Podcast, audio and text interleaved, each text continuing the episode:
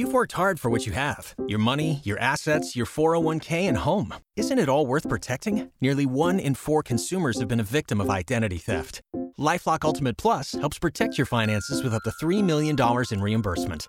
LifeLock alerts you to identity threats you might miss, and if your identity is stolen, your dedicated U.S.-based restoration specialist will work to fix it. Let LifeLock help protect what you've worked so hard for. Save 25% off your first year on LifeLock Ultimate Plus at lifeLock.com/slash-aware. Terms apply. Want to learn how you can make smarter decisions with your money? Well, I've got the podcast for you. I'm Sean Pyles, and I host NerdWallet's Smart Money Podcast. Our show features our team of nerds, personal finance experts in credit cards, banking, investing, and more. And they'll help you make the most of your money while cutting through the clutter and misinformation in today's world of personal finance. You'll get clarity on strategies to help you build your wealth, invest wisely, shop for financial products, and plan for major life events. Listen to NerdWallet's Smart Money Podcast wherever you get your podcasts.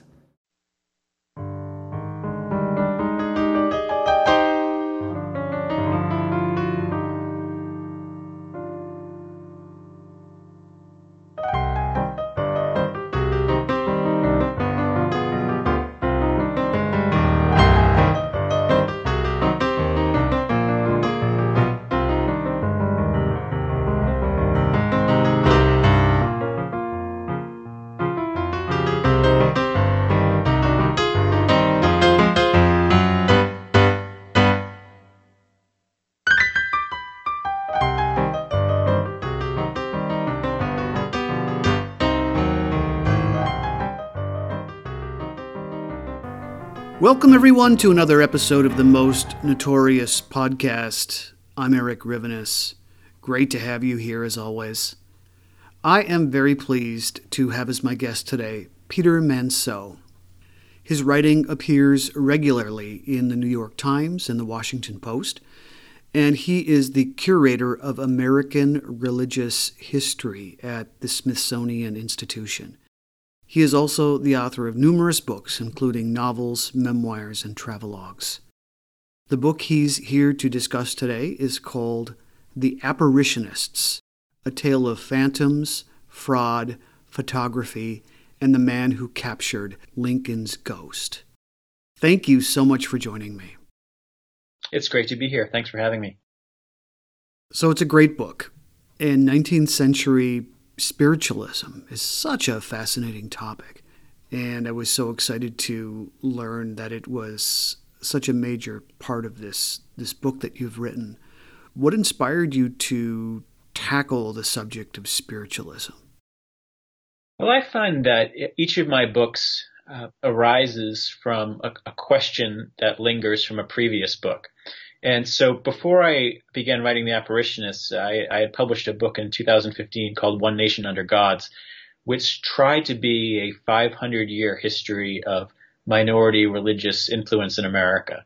Uh, so going back and trying to find the earliest mention of Buddhists in the 19th century or Hindus and trying to trace out how these small religious groups had influences far beyond their numbers uh, in American culture. So after I published that book, and it was a, a, fairly big book, I tried to cover a lot of ground in it. But when I finished it, I looked back over it and I realized that I somehow didn't write about spiritualism at all. Uh, there was this this this gap in what I had written about in the 19th century that should have been about spiritualism. So, having some second thoughts about how I might have approached that book, I began to think, what would I have written about about spiritualism had I included it in that previous book. And I tried to to frame all those stories of various minority religious communities uh, through the experiences of individuals, because that's to me what is the most uh, compelling part of history writing and of storytelling. And thinking along those lines, I began to read through 19th century newspaper accounts about spiritualism and in doing so, I happened upon the story of this man, William Mumler, uh, the most notorious spirit photographer of his day, uh, but really part of a large cast of, of fascinating characters in American history who were part of this movement of spiritualism, which we now think of as only being about um, parlor tricks and seances and people trying to uh, levitate tables. But really, at the time, it was uh, a large and influential religious movement that was a significant part of many people's lives in the mid to late 19th century. So as soon as I found that one character, this one individual, William Mumler, and realized that he opened up this whole world, I decided that it, it I was glad that I had not included a chapter about spiritualism in my whole, in my previous book because I thought it could be then the subject for for my next project for a next book length uh, narrative nonfiction work. Absolutely. So this is also a book about early photography and how it intersects with spiritualism in the mid 19th century in a very unusual way. Well, let's start with that, if you don't mind how did photography begin and how did it grow through the 19th century in the United States? That was really the second thing that most intrigued me about this story about William Mumler is that it, it turned out it wasn't only about spiritualism. It was about these early days of photography, uh, both it, in the art and technology of photography globally and specifically its, its role in, in American history and so I realized that Mumler, uh, in addition to being a member of a cast of spiritualist characters, he's also a member of this fascinating crew of early photographers working in the 1850s and 60s. And all of these photographers, to some degree uh, or another, uh, were were dabbling with the ways in which this new art helped Americans think about death in new ways. And this was true in part because in the early days of photography, it was thought that it would be impossible to take human portraits uh, with cameras because the time at which uh, an early photograph had to be exposed, uh, exposed to an unmoving image, uh, was measured in minutes rather than seconds. And so you would have the attempt to take portraits of of individuals would require them to remain absolutely still, or else you would only get a very blurred image. So it was thought that it would be impossible to take a clear image of a human face, for example. But it turned out that there were some humans uh, who could stay very still, and those were those who happened to already be dead.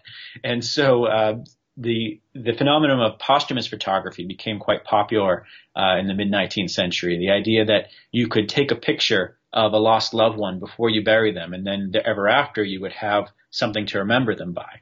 And I think it's worth remembering just how revolutionary this was in, in human experience.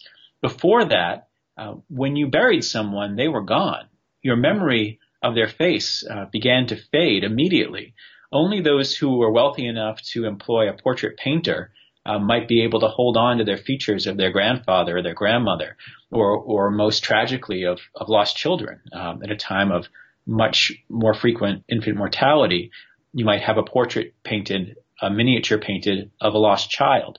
Now, with the advent of photography, everyone uh, who had a few dollars could could take part in this, could find a way to preserve memory permanently. So all of these early photographers were were experimenting with this idea of of how to hold on to a human face, how to hold on to lost loved ones. So it naturally had some overlap uh, with the realm of, of spiritualism, with the realm of trying to communicate with the dead. Uh, they were different ways of trying to do the same thing, of holding on to people after they were gone. And at the time William Mumler, the spirit photographer, began working in the 1860s, this was also a moment when the Civil War was beginning. Uh, Mumler was taking his first photographs at the very time uh, the Battle of Antietam and the Battle of Gettysburg were being fought when more Americans than ever before were being killed in battle. Uh, and as a consequence, more Americans than ever before were in mourning and wondering how to hold on uh, to their memories of their lost loved ones. So it became this natural confluence of, of developments in American history, the birth and growth of spiritualism and the birth and growth of photography. And, and that's the story that, that I try to tell as a point and counterpoint in the book. I didn't want only to tell the story of William Mumler. I also wanted to tell the story of people like Mathew Brady, uh, the great Civil War photographer, who's credited as being the first one out in the battlefield, taking pictures of the war dead where they lay, along with um, his protege and then rival Alexander Gardner, uh, who was doing much the same. So these figures that that are remembered as the the pioneers of photojournalism, they were in some ways peers of this man, William Mumler, who's remembered as one of the great frauds of the later 19th century. And a lot of these famous 19th century photographers can trace their beginnings to Samuel Morse, right? Yes, Samuel Morse is, of course, most of all remembered as as the inventor of the telegraph, or at least the popularizer of the telegraph. Uh, but he, like a lot of these early photographers, had been originally trained as a painter. And it was the idea that photography could lend itself to a new type of portraiture that most intrigued him about its development. So Samuel Morse actually traveled to France to meet with Daguerre, the, the, who's credited as the inventor of photography, and learn the process from him directly. He then brought it back, uh, and through his work in uh, his photo studios in New York City, uh, really popularized the art first in New York, and it spread out around the country. Could you define spiritualism for us and talk about the origins? Did it start with the Fox sisters, or was there another person or event that brought it into the mainstream? I like to think of the Fox sisters as, as the creation myth of spiritualism in America, which is not to say that it's it's not a true story, but it is certainly a story that has been told and told so much that it becomes sort of the canon of how spiritualism came to be. So, uh, of course, the story of the Fox sisters are these three sisters in upstate New York who are in their parents' farmhouse outside of Rochester, and perhaps out of boredom one day they begin to tell their parents that they are hearing noises in the walls and they convince their parents that the noises are being made by the spirits of the dead, perhaps of a, by the spirit of a, a man who was murdered in the house before they moved into it. Well, their parents became so intrigued by this story that they invited their neighbors over to hear, and then their neighbors told their friends, and soon dozens and then hundreds of people were crowding uh, in this little village outside of Rochester, New York, to hear these taps and knocks in in the Fox family household. And the popularity was such that the Fox sisters soon took it on the road. It, they could no longer crowd enough people in to hear the rappings in their home. So they would go and perform this experience of being able to hear and decipher the sounds of uh, disembodied spirits around the country. So this then really started a movement with other people trying to get in on the act, presenting their own way of communicating with the dead in a very theatrical fashion, uh, which then sparked a, a, counter movement of those trying to debunk them. But this was all part of a um, seen much more broadly in, in terms of whether or not it, you'd consider this a religious movement. I, I really would. And it's part of a, a, broader moment in American religious history that's known as the Second Great Awakening, which is generally thought of as a Christian movement that starts in the 1820s and goes to the 1840s and 50s. And it is this way of um, trying to be religious uh, in a new and distinctly American way, trying to have these emotional, cathartic, uh, often out of doors experiences, leaving behind the, um, the colonial churches, let's say the Anglican church, Puritan churches, and having these new types of religious experiences. So that all was happening mainly in, in Christian churches, and it was transforming uh, the denominations that had existed in America and creating entirely new denominations. But another strain of that is happening outside of Christianity altogether uh, in, in, movements like spiritualism, uh, which were part of the a great flowering of many different religious expressions that that were happening, particularly in upstate New York. Spiritualism still exists now, of course, right? But but in a much different form than how it existed in the mid 19th century. Yes, uh, yeah, it's it's an interesting history to trace because so spiritualism as as a movement called such called spiritualism had this flowering in the 19th century. It was really born late 1840s, uh, became most popular in the 1850s when it was estimated by some that a third of Americans were, were active spiritualists. Uh, and then it seemed to die down a bit and came back really in part because of the Civil War, because of this experience of loss by so many Americans and this hunger for being able to communicate with the dead. But then it sort of has a downward slope again and continues to do so until, uh, not by coincidence, until around the First World War, when again, many Americans and people around the world, because it is a global movement by this time, are hungry for this contact with lost loved ones, many of those who've been lost in the war.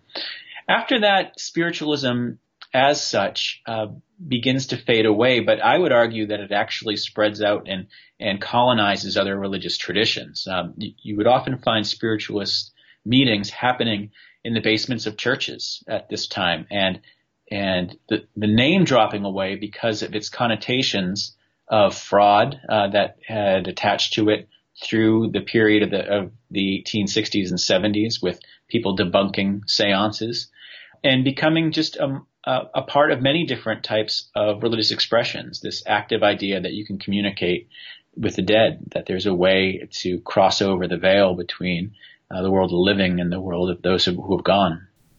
The Fox sisters at, at some point would confess, correct? That, that everything had been a hoax. Yes. So, yes, the Fox sisters, at least one of them very publicly came forward and said this was all a scam all along. But interestingly, the debunking, the admissions, it never really affected the popularity of spiritualism among those who truly believed in it. Because those who believed in it were not believing in it because the Fox sisters said it was so. They were believing in, in it because it spoke to a need that they had and to experiences that they had very often. This was a, a very emotional movement. Uh, there is there are efforts to try to put a, an intellectual veneer over it, and um, one figure to to really mention in that regard is Andrew Jackson Davis, uh, who sort of took the revelation of the Fox sisters and gave it this intellectual structure that made it more of a of a complex theology that you could write lectures about and deliver to lecture halls rather than um, saying that you were actively hearing spirits at that time. Uh, but for the most part, this was really an emotion driven movement that required those who had experienced loss themselves to have these types of experiences. And these experiences may have been inspired by the stories of people like the Fox sisters, but it really came down to that really first person individual experience, which is fascinating that no matter how many of the luminaries of the movement admitted that it had been a fraud all along, it did not stop those who believed in it from, from believing in their own experiences. So back to William H. Mumler. Can you tell us about his circumstances when he created what would become a very well known photograph, a photograph that would propel him into infamy? Well, William Mumler was a um, silver engraver and a dabbler in, in chemistry who was living in Boston in the 1860s. And he had begun to take up the hobby of photography, as many people had at the time it was becoming easier to engage with the art of photography. Uh, photo studios were proliferating in cities all around the country. Uh, many more people were having their their photo taken, so they understood what happened when you went into a photo portrait studio. And it so happened that there was a photo studio down the block from where he worked as a photo engraver uh, that was owned by a woman who he was quite taken with. And he began to spend time there in part just to be around uh, this woman, Hannah Green Stewart. And he learned the art of photography from her, uh, helped her organize the chemicals in her developing room. And one day he was there by himself and he decided to practice by taking a self portrait, which is to say, uh, standing in front of the camera himself and waiting long enough for the glass plate, uh, which was the way you took photographs at this time, waiting long enough for it to, to develop with his own image on it. So he did this and he thought he did a good job of it. But when he developed the glass plate, he saw that though he was alone in the photo studio at the time, he was not alone in the photograph. Sitting next to him in a chair that he swore had been empty uh, was this figure of a girl who looked like she had been made of light, a sort of translucent figure of a girl, perhaps an adolescent. At first, he wondered if he must have made a mistake. Perhaps he had used a glass plate that he hadn't properly cleaned. Uh, but the more he looked at it, he thought, this does not seem like a photograph I had previously taken. This seems like a new image next to me uh, in this supposed self-portrait that he took. So the woman who owned the photo studio, Hannah Green Stewart, persuaded him that the girl in the image must be his recently deceased cousin who had come to visit him uh, from the world to come. And the way he told the story was that he was slightly embarrassed about this photograph. He certainly didn't believe that it was real. And he was shocked and humiliated when the story broke across the country and then he was equally surprised when this photograph was accepted by intellectuals within the spiritualist community. Do, do I have that right?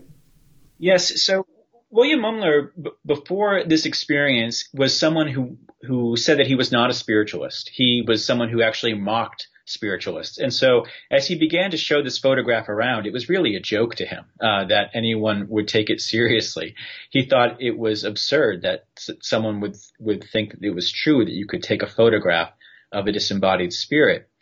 And so when this photograph began to make the rounds in spiritualist communities, which with his name attached, and moreover with the name of the owner of the portrait studio attached, Hannah Green Stewart, uh, he he was embarrassed. He was concerned that he was going to ruin the the reputation of this woman who uh, owned a legitimate portrait studio.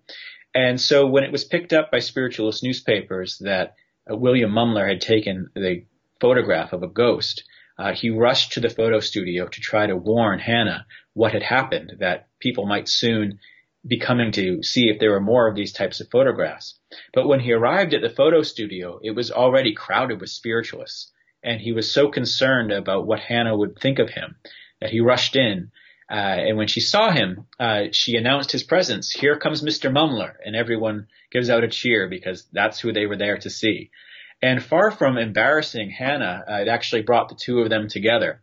They became business partners, and soon thereafter they married. Um, so soon, Mr. and Mrs. Mumler became the top spirit photogra- photographers in Boston. So Mumler really leverages this to his advantage. Well, it becomes big business uh, with Boston as really the capital of spiritualist America at the time. Uh, spiritualists, first of all, want to come and, and have their spirit portrait taken. He's always careful to say that he can't guarantee it because he doesn't order the spirits to be there. They come and go of, their own free will, which only uh, increases his believability uh, because people would think, oh, if this guy is a fraud, then he's going to give you a spirit photograph every time. But he said he couldn't control it. Sometimes they come, sometimes they don't. And more and more people would come to him to buy a spirit photograph. And spirit photographs were were running um, in terms of their expense. They cost about ten times the price of just a portrait of of yourself. So this proved to be quite good business for a while. But it also brought out people who didn't believe in what he was doing, including spiritualists. Spiritualists suggested, uh, we believe this might be possible, but something about William Mumler just didn't smell right to them. They just did not believe that the spirit photographs he was taking were legitimate. So he was, um, for a couple of years in Boston, he was the toast of the town. But unfortunately, those who were trying to find him out eventually caught up with him in Boston. Uh, and it came about because number of the spirits shown in his photographs, purported to be the souls of the dead, uh, were recognized by people in Boston as being quite alive and walking around town. Uh, so some were were quite astonished to find themselves depicted as spirits in William Mumler's photographs. This eventually led the spiritualists of Boston to turn on him, the spiritualist press to turn on him, and nearly to put him out of business. Um, he goes quiet for a number of years in the 1860s, from about 1864 till 1869, when he seems to all but shut down operations in Boston, and that might have been the end of him. Uh, but then he decided to uh, pick up stakes and find another place where he might be able to to sell his spirit photographs. And one of his biggest critics was P.T. Barnum, of all people, a person who made his living by taking advantage of people. Many people now would argue, although I'm sure he certainly didn't see it that way, nor did others back then. But he was he was one of Mumler's most vocal critics. He was. As soon as Barnum heard about Mumler's operation in Boston, so this is early 1860s, uh, Barnum wrote to him immediately and asked if he could buy several spirit photographs uh, by mail. So Mumler, of course, was happy for the sale, and he and he shipped several photographs to Barnum. Barnum displayed him as displayed these photographs in his American Museum in New York City, uh, but they were displayed in his uh, section of the museum that was called the Humbugs of the World. So, uh, showing the ways in which people are gullible, uh, showing the, the great scams of the age as, as far as he was concerned. And that's the interesting thing about Barnum is that he, of course, loved a good scam. Um, was the was the king of of, um, of misrepresentation and fraud, uh, but he much preferred those that he controlled and could profit from. from. So he saw in spiritualism a kind of the dark side of what he con- considered his his pure art to be.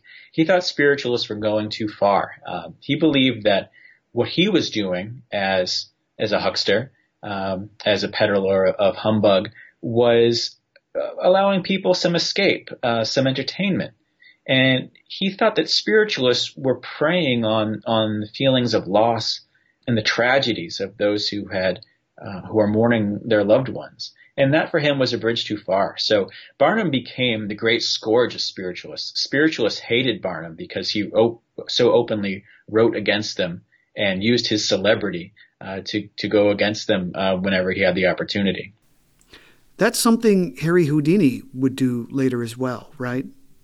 Yes, yeah, and it's interesting. It's an interesting point. This um, these uh, practitioners of unreality, uh, these people whose whose career and talent is in creating these moments of escape or these moments of of mystery. Uh, they are uh, the most severe critics of people who are who are um, who are high on their own supply, you know, people who are uh, believing the stories they're selling, who are re- who are not um, just recognizing that this is all an art, that this is all artifice, who are trying to convince people because of their own feelings of loss uh, that they are um, that they are giving them something real.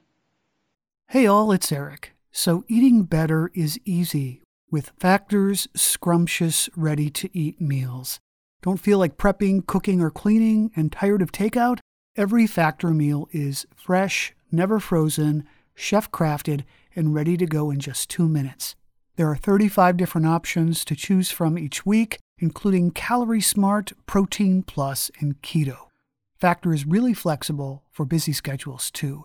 Get as much or as little as you need each week, pause or reschedule deliveries anytime.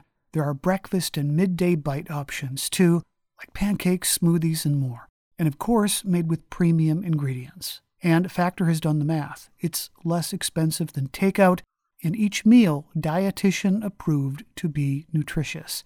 The other day, I downed the salsa shredded chicken thighs with sweet potatoes and Southwest veggie medley. The perfect amount of spice, I thought, and really, really delicious. So head to factormeals.com slash notorious50 and use code Notorious50 to get 50% off.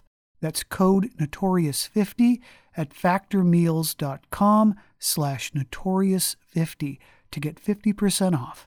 I highly recommend Factor and really hope you enjoy it as much as I do. Cheers. Hello, all. Eric here. So, you can't fully understand the moment we're living in without knowing where we've been. On every episode of NPR's Throughline, the hosts take a story from the news and go back in time to where it started to answer one important question How did we get here? If you are interested in the stories behind today's news stories or learning how the past informs the present, you're going to love the Throughline podcast from NPR.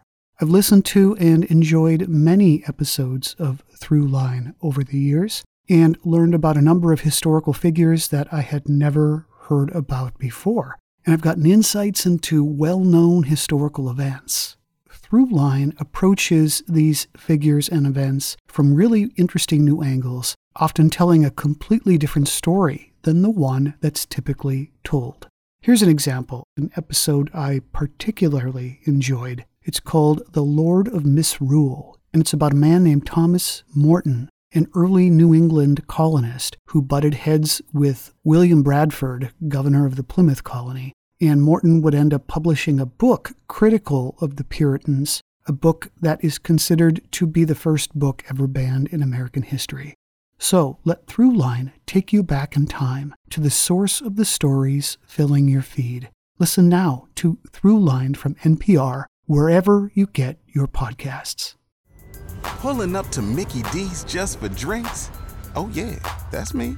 Nothing extra, just perfection and a straw. Coming in hot for the coldest cups on the block. Because there are drinks, then there are drinks from McDonald's. Mix things up with any size lemonade or sweet tea for $1.49. Perfect with our classic fries. Price and participation may vary, cannot be combined with any other offer. Ba da ba ba ba. Can you talk about Mumler's infamous photograph, the one with Mary Todd Lincoln? Sure. Uh, so Mary Todd Lincoln was known to be a spiritualist. Uh, she had spiritualist tendencies uh, when when the Lincolns entered the White House, and these only intensified as the Lincoln family went through a number of tragedies, including the uh, the death of Willie Lincoln while the Lincolns were in the White House, which led her to bring in spiritualist mediums uh, to hold seances in the White House. Uh, kept very quiet at the time, though though uh, rumors of it did spread out through the press. And then it further intensified with the death of Abraham Lincoln uh, in 1865. So Mary Todd was desperate to communicate with the souls of her dead son and her dead husband, and she had heard tales of Mumler through through the press, and was so taken by them and and so believed in the possibility that they that they might be true that when she was in Boston years later, years after after the Civil War, after Lincoln's death, uh, in the early 1870s, she visited Boston after Mumler had spent a, a brief time in New York uh, achieved greater infamy and then returned. She visited his studio in disguise, uh, did not identify herself as Mary Lincoln, and simply said, I'd like to sit for a, a portrait. And as the Mumlers would later tell the story, they saw enter the studio with her a spirit which they clearly recognized as the spirit of Abraham Lincoln.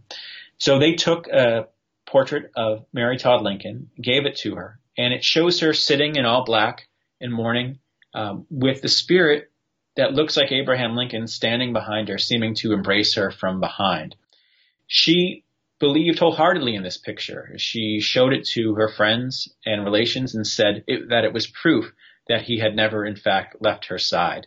So this has happened years after Mumler became became notorious in Boston after much of the country had declared him a fraud, and yet still the believers believed, and they continued to come to him uh, for evidence that they could make contact with people they had loved and lost. So, a number of, of Mumler's photographs still exist. Are there any that stand out for you personally? He certainly got better at it uh, through the years. Uh, the first photograph, that, that photograph that I mentioned about his self portrait, where he has the girl who may have been his cousin sitting in the chair next to him. That photograph has an, uh, an unsettling sort of cartoon quality. It seems like he may have taken the image itself and done a bit of drawing on top of it to create this image. But as he goes through his career, he, he becomes more and more effective at this art that he has developed of, of having disembodied spirits appear in the image. He took pictures of many um, of the notables of the day. A picture of a, a prominent abolitionist, for example, shows him standing with, which seems to be the soul of, of a dead slave who, who has shackles that have been broken. Another portrait may have been of Hannah Mumler, though it is not identified as such. And it shows her with her eyes closed, glancing to the side and really striking in the display that she has. It really feels like a photograph that is taken uh, out of love. Um, and it was really a love story that started this whole thing for William Mumler. Uh, Hannah Stewart was in fact a, a, spiritualist before she met him. And there's a case to be made that Mumler got into this whole business simply to be at her side. And she perhaps um, was the brains behind all of this and convinced him of the reality of the pictures that she that they were taking together. So he did it for love. I think he did. He did. And, and, that's another thing that really enlivens this story that could have been told simply as a matter of, of debunking someone who to us seems like an obvious fraud. You look at the images now and to modernize, they seem so clearly fake. Uh, but I think it's important to, first of all, put ourselves in, in the position of those who were seeing these photographs for the first time, uh, to understand that photography and the ability to look at and read a photograph uh, were all so new, uh, were all so revolutionary that detecting their unreality was a much different matter than it is for us today. But it's also important to remember that these people who are so easily to reduce simply to frauds or hucksters is that they also were reacting and, and acting out of a, a complex of, of human Uh, human emotions and experiences. So it may be the case that William Mumler simply got into this because he saw the opportunity to make a quick buck off of gullible spiritualists, but it may also be the case that he was a complicated human just like all of us are, and he fell in love with a woman who truly believed in these things, and swept up in that he came to believe in it to some extent himself. So things turn badly for him when he happens to meet a man named Patrick Hickey. Can you talk about that meeting and, and what follows from it? When Mumler left Boston, after the spiritualists in Boston basically rose up and said, we don't believe in what you're selling us anymore, uh, Mumler left Boston for New York City, uh, which obviously was a, a, much larger market for uh, for these types of photographs. New York was really the the epicenter of photography in the country at the time. Um, along Broadway, there were hundreds of photography studios because there were always tourists in town eager to have their portrait taken when they visited the big city. So Mumler went down to Broadway and, and set up shop in New York, uh, borrowing space from another another photographer, and quickly started taking spirit photographs um, and and advertising himself as one who not only could take these images but could also teach other photographers how to do that do that themselves. One time when he tried to reach out to the New York photography community was at a, a meeting at the Cooper Union, a meeting of the New York Photography Society. And he went and presented his work and said that he could teach other photographers to do this. And someone in, the audience happened to be this man named uh, Patrick Hickey, who was at the time a, a journalist on the science beat who was really taken by Mumler's claims and said that he would he would check it out himself.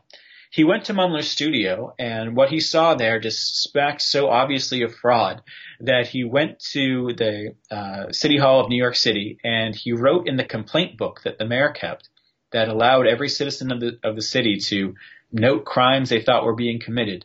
He wrote in the complaint book that this man William Mumler was committing fraud by selling images of of uh, disembodied souls. So the mayor was moved to send his chief marshal to investigate William Mumler, who went and had a spirit photograph taken uh, under a false name. And he too was convinced that Mumler was committing a fraud against uh, the good people of New York.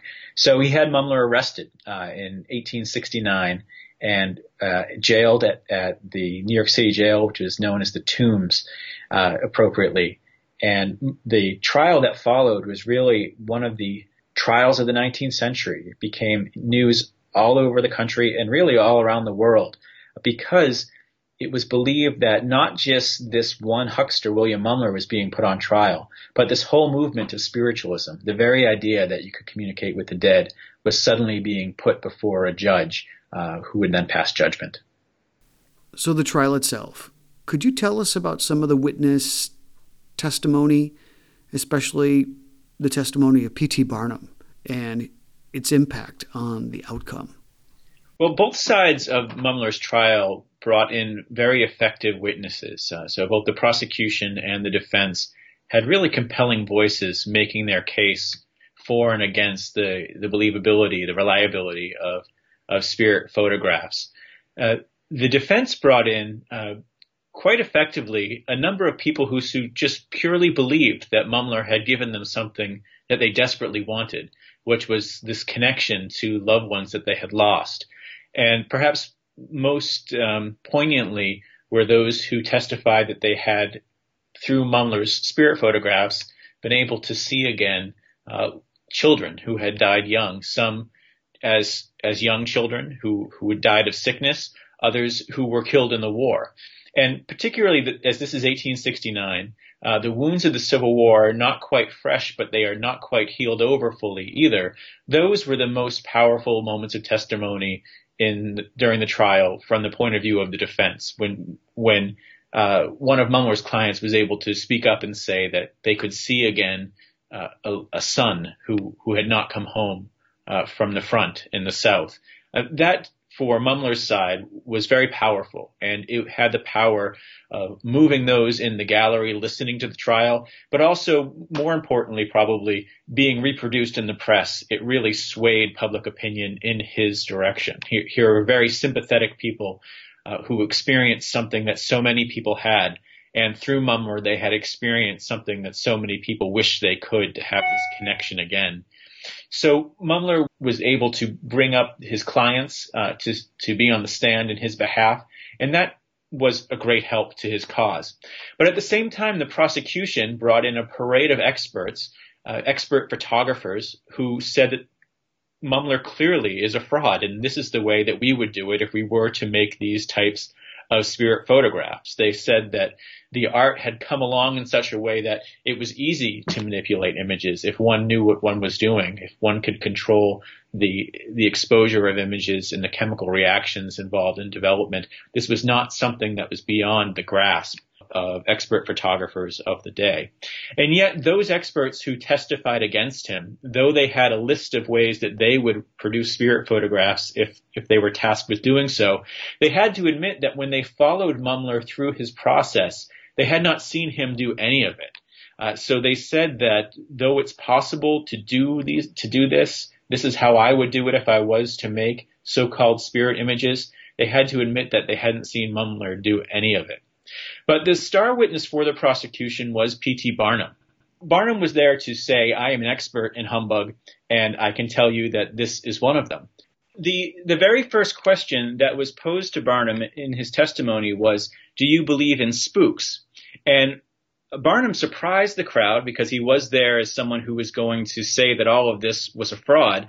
He surprised the crowd in, in the courtroom by saying that yes, he did believe in spooks.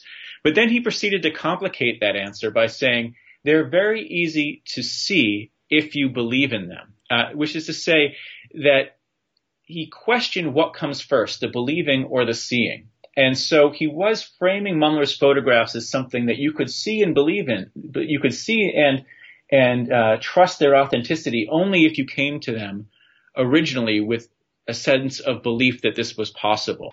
So Barnum was brought in really to debunk Mumler, and he did so persuasively, uh, really changing the, um, the, the minds of many who might have have trusted in in Mumler at the time, um, but ultimately it did not have the effect that the prosecution hoped that it might have, uh, because when when Barnum was done and it was time for uh, the judge to deliver his verdict, he had to admit that no one had proved that Mumler could not do what he said that he could do.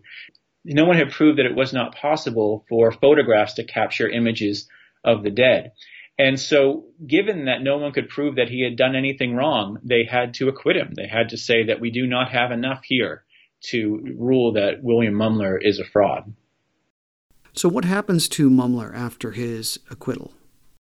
There's a, a way of that's, that Mumler's story has been told many times. Um, you find short versions of his life in various places online, and there's often this tendency to to say that after the trial uh, he died in shame and penniless.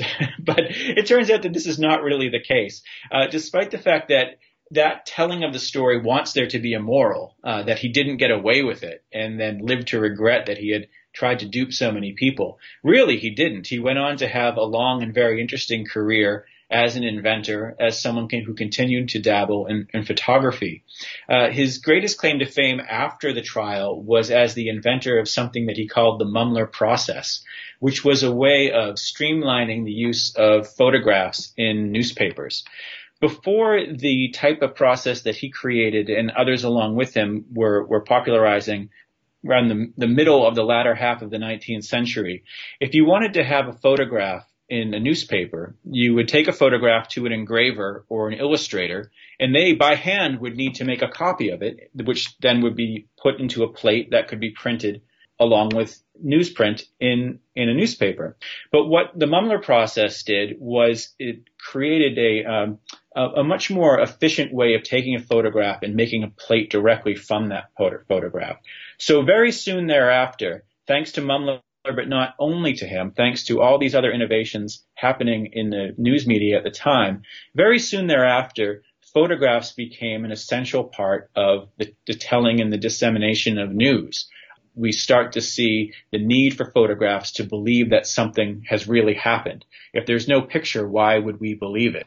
So the great irony of Mumler's story ends up being that this notorious falsifier of images plays this role in making images necessary for believing that something has actually happened.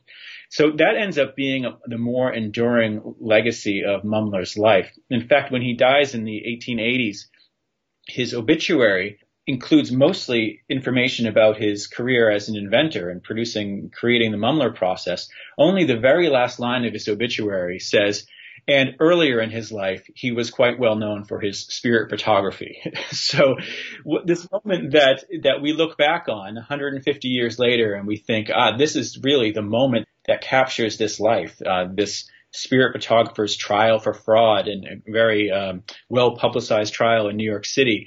That was only a moment of a very interesting life that really if we use it as a lens on this whole period, we see a we see a, a, very wide view of, of what Americans were thinking about at the time in terms of what they believed, and also the types of innovations that they were trying to create that that were uh, that they were using to make sense of this new world that was being created all around them.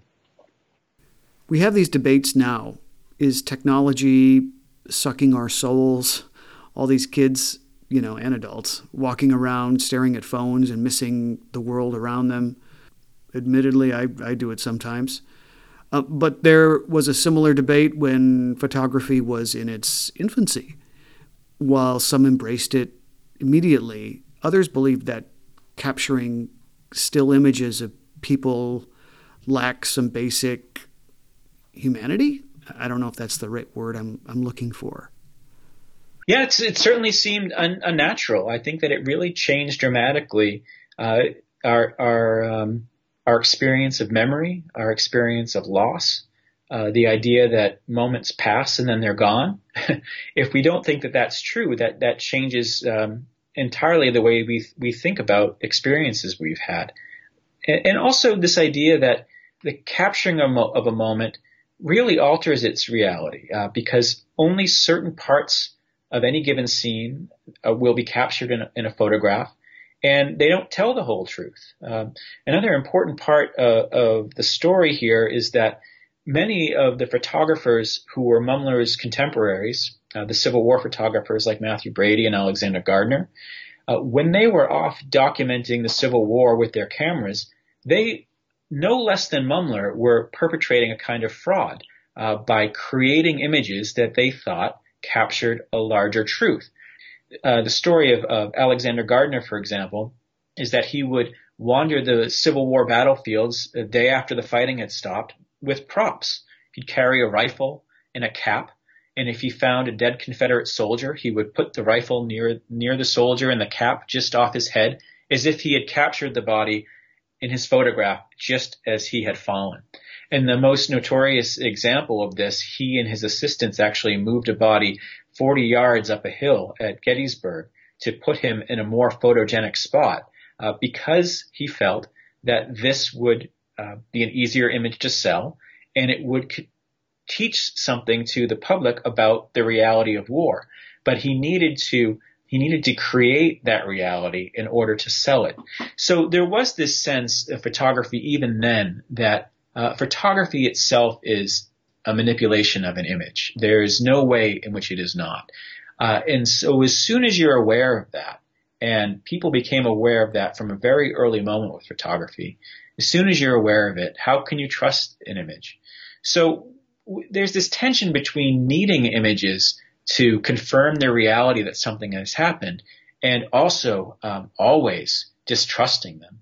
And I would I would argue that this is only increasing now with digital photography everywhere and the proliferation of images uh, on the web.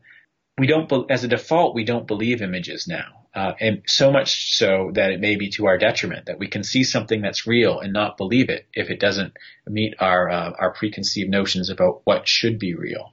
I think that it's been said that collectively, globally, we take about a billion images a day at the moment, and so we are really living with these uh, ripple effect implications of those early photographers um, who were experimenting with with capturing images really creating for the first time the idea that there should be an ethic and an art for capturing images.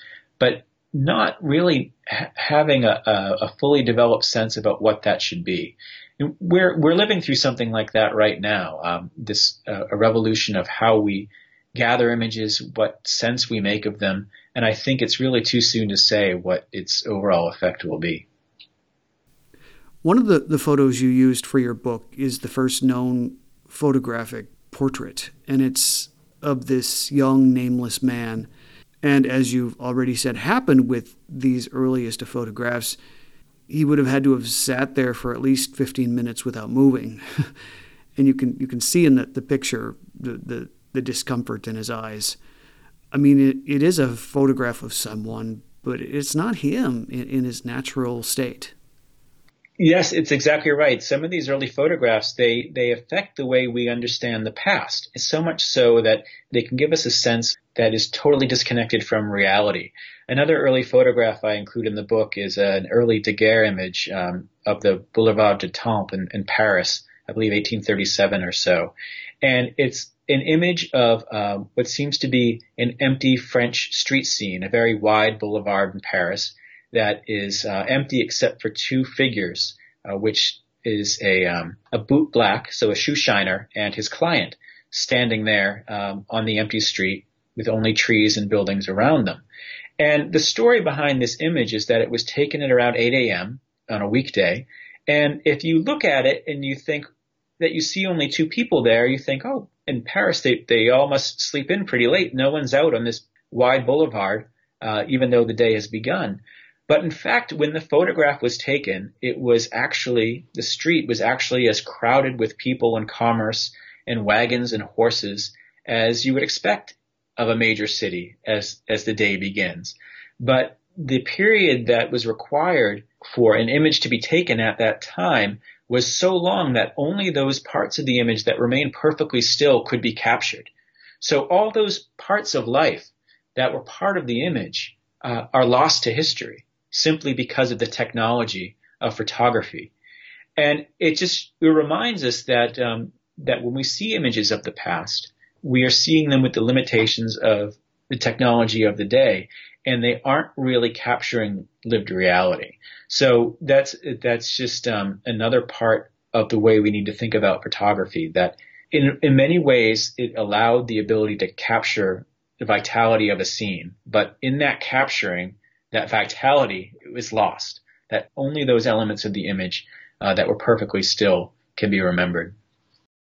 So you you talk about this in your book, but if you wouldn't mind articulating it here, could you walk us through how you believe Mumler faked the photographs?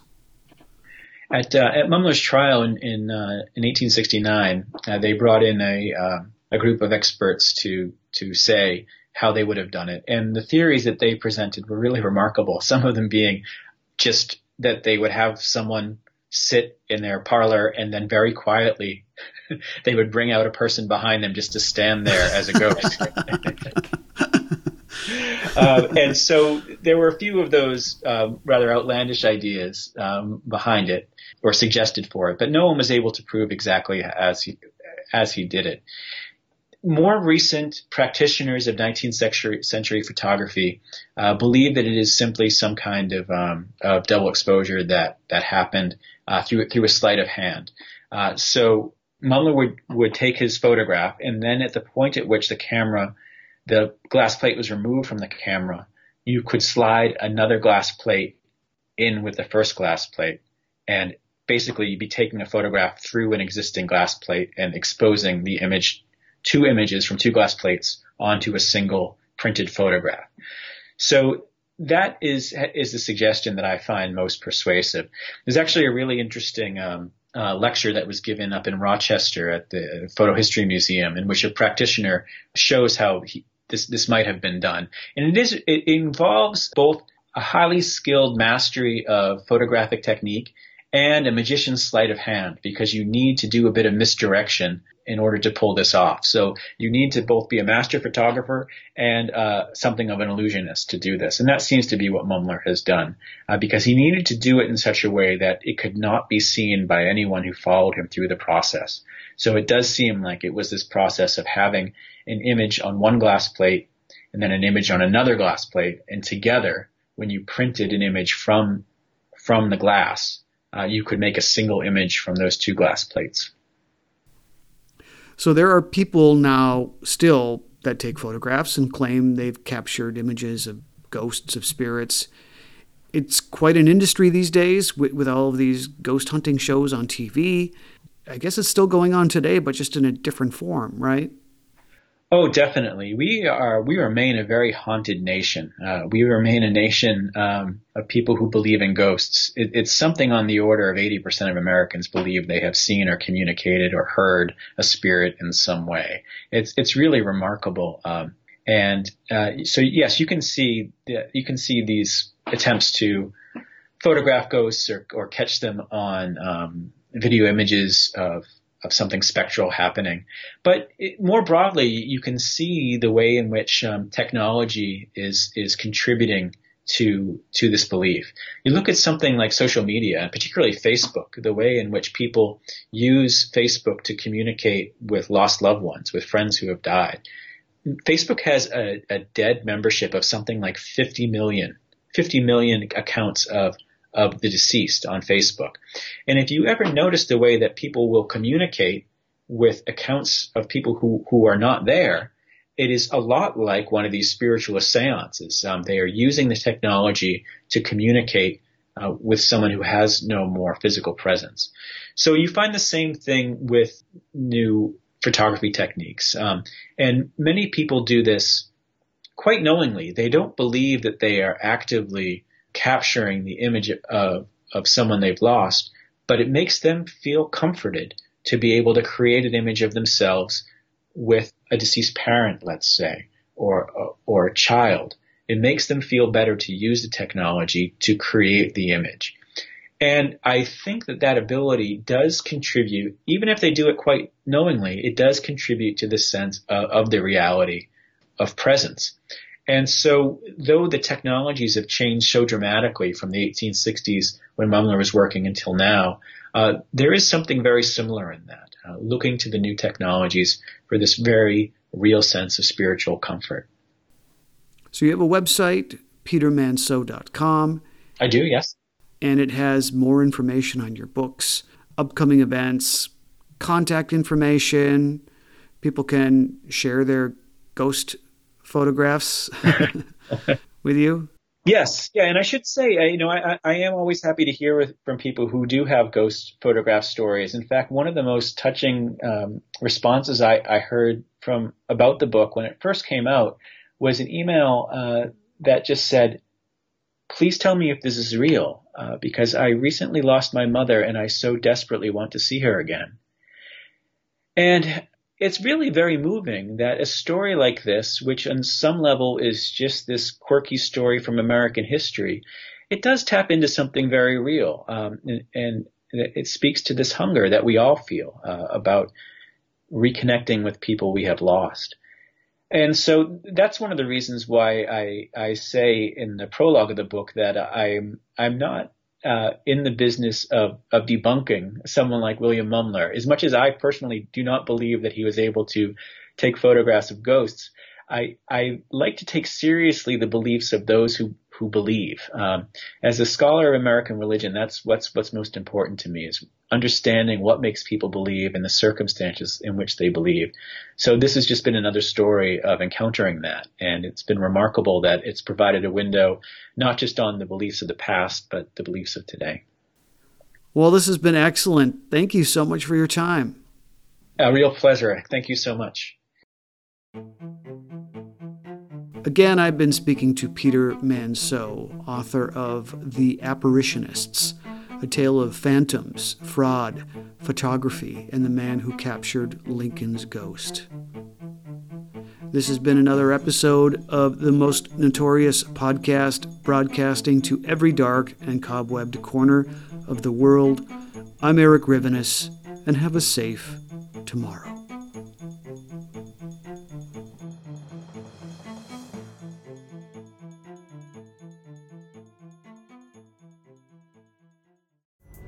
Pulling up to Mickey D's just for drinks? Oh, yeah, that's me. Nothing extra, just perfection and a straw coming in hot for the coldest cups on the block. Because there are drinks, then there are drinks from McDonald's. Mix things up with any size lemonade or sweet tea for $1.49. Perfect with our classic fries. Price and participation may vary, cannot be combined with any other offer. Ba da ba ba ba. My name is Greg Jackson. I'm a historian, professor, and the creator of History That Doesn't Suck, a podcast that provides a complete overview of U.S. history through storytelling, yet keeps the rigor you'd expect in a university class. Starting with 22 year old George Washington in his first battle, join me for a chronological telling of the United States story, its unlikely revolution, fractious civil war, tenacious inventors, brave reformers, and more. With more than 100 episodes, you can already binge listen your way through the progressive era. Find History That Doesn't Suck wherever you get your podcasts.